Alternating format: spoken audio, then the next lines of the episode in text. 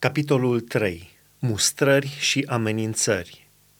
Ascultați cuvântul acesta pe care îl rostește Domnul împotriva voastră, copiii ai lui Israel, împotriva întregii familii pe care am scos-o din țara Egiptului. Eu v-am ales numai pe voi dintre toate familiile pământului. De aceea vă voi și pedepsi pentru toate nelegiuirile voastre. Merg oare doi oameni împreună fără să fie învoiți? Răcnește leul în pădure dacă n-are pradă? Zbiară puiul de leu din fundul vizuinei lui dacă n-a prins nimic? Cade pasărea în lațul de pe pământ dacă nu i s-a întins o cursă? Se ridică lațul de la pământ fără să se fi prins ceva în el? Sau sună cineva cu trâmbița într-o cetate fără să se spăimânte poporul?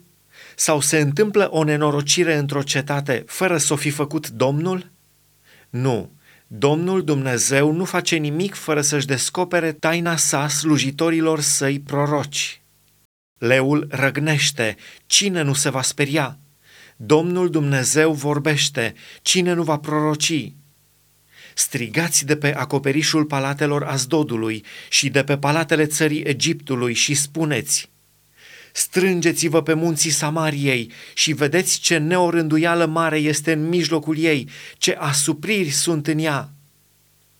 Nu sunt în stare să lucreze cu neprihănire, zice Domnul, ci își grămădesc în palate comori câștigate prin sâlnicie și răpire. De aceea, așa vorbește Domnul Dumnezeu: vrăjmașul va împresura țara, îți va dobori tăria și palatele tale vor fi jefuite.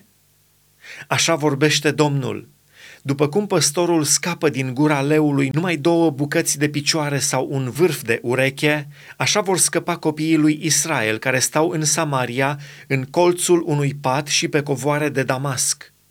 Ascultați și spuneți lucrul acesta casei lui Iacov, zice Domnul Dumnezeu, Dumnezeul oștirilor. În ziua când voi pedepsi pe Israel pentru fără de legile lui, voi pedepsi și altarele din Betel. Coarnele altarului vor fi sfărâmate și vor cădea la pământ. Voi surpa casele de iarnă și casele de vară. Palatele de fildeș se vor duce și casele cele multe se vor nimici, zice Domnul.